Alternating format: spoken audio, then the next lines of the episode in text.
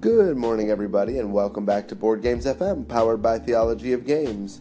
I'm AJ Skifstad, and I'm going to talk about a game that I played last night. Um, it's an older game that was released or published by Dice Hate Me. It was released in 2013, uh, so it's not new, uh, but it was new to me, but not to you probably. It was a game called Compounded.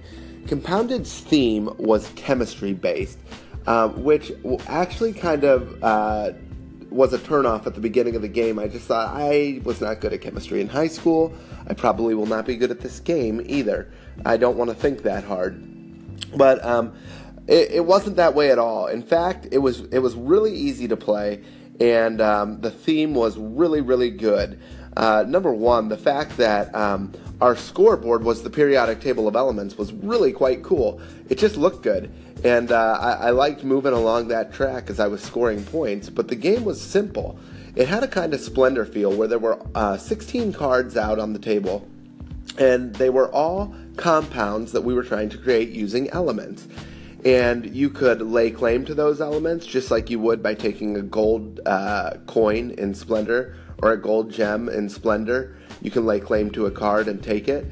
Um, but then you would use your uh, elements that you had to complete those cards for victory points, just like you would in Splendor. You'd use the gems you have to uh, complete cards. Um, there was a lot more to this, though, than Splendor, which was what I really liked. Uh, we had four beakers in front of us. One was called Discovery, the second was Study, the third was Research, and the fourth was Lab. In the discovery phase, in that beaker, we were allowed to take elements from the bag, and there's different colors to create different combinations for the compounds. But at the beginning of the game, you can only take two because you're at the lowest level of your beaker. And then in the study phase, you're allowed to lay claim using one token at the beginning of the game to show that I am claiming this compound. Nobody else can work on it but me. And then in the study phase, you'll take the elements that you have and you'll place them onto the compounds, hoping that you can complete one. Um, and then finally, the lab phase, you'll, you'll collect victory points and any other rewards. Some of the rewards are allowing you to go up levels on your beaker. Um, so if you go up on your discovery beaker, you're going to be able to take more gems from the bag next next time, or or more elements from the bag.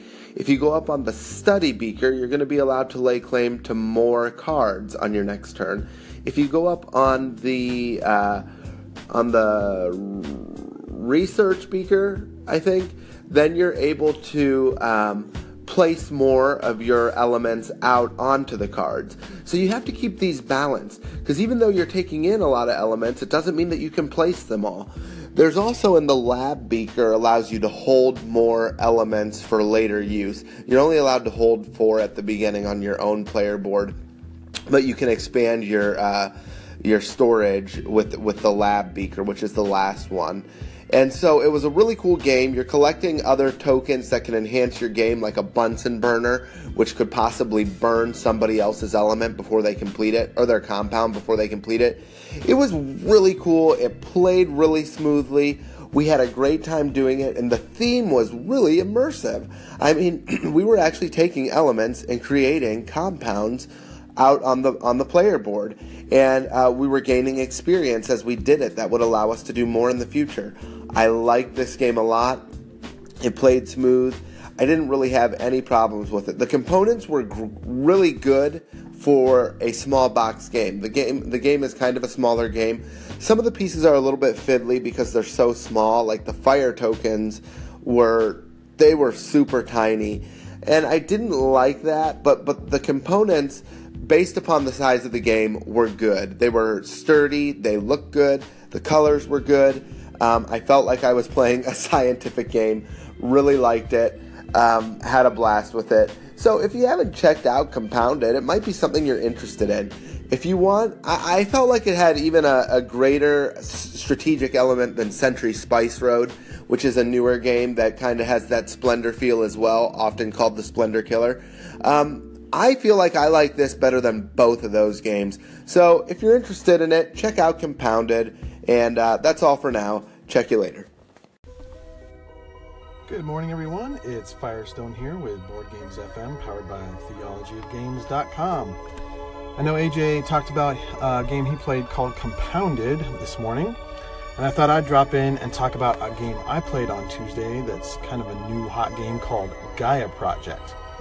It's basically Terra Mystica in space, sort of.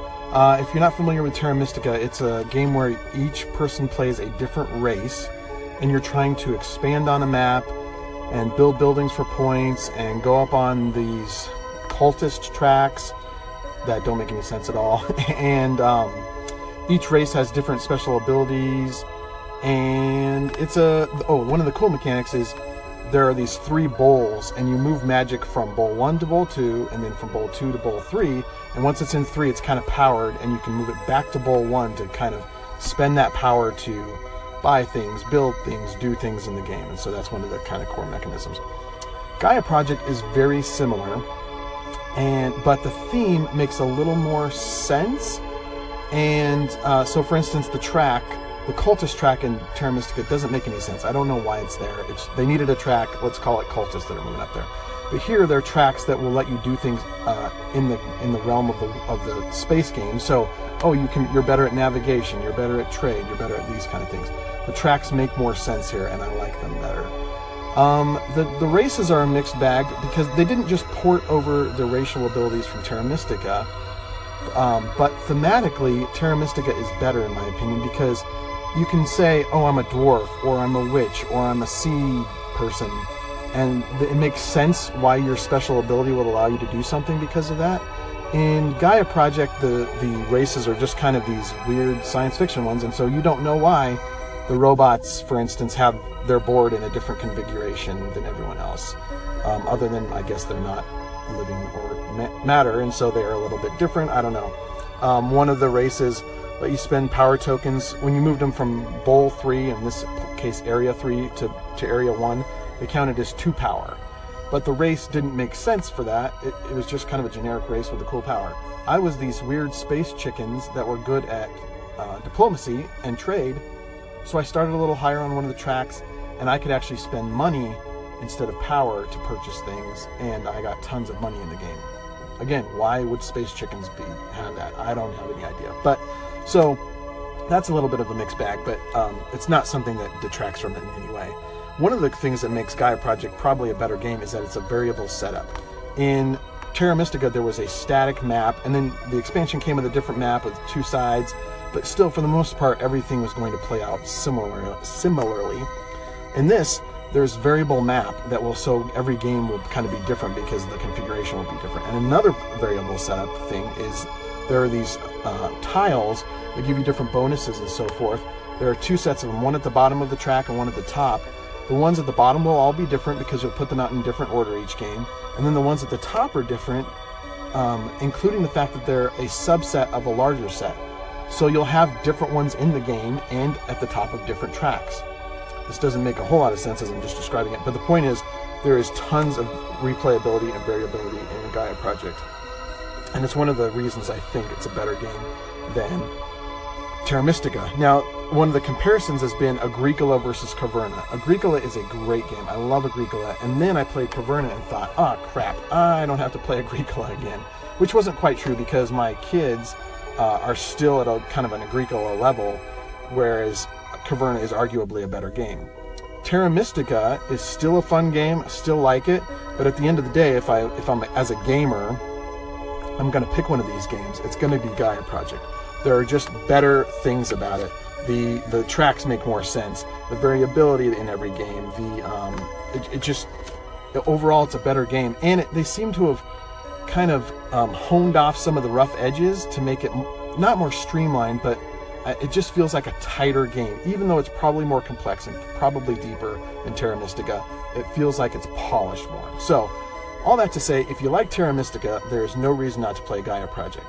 And if you like kind of engine building, um, not 4X, but expansion games with different variable powers, check out Gaia Project. It's super fun. Have a great day. We'll talk to you later. Bye.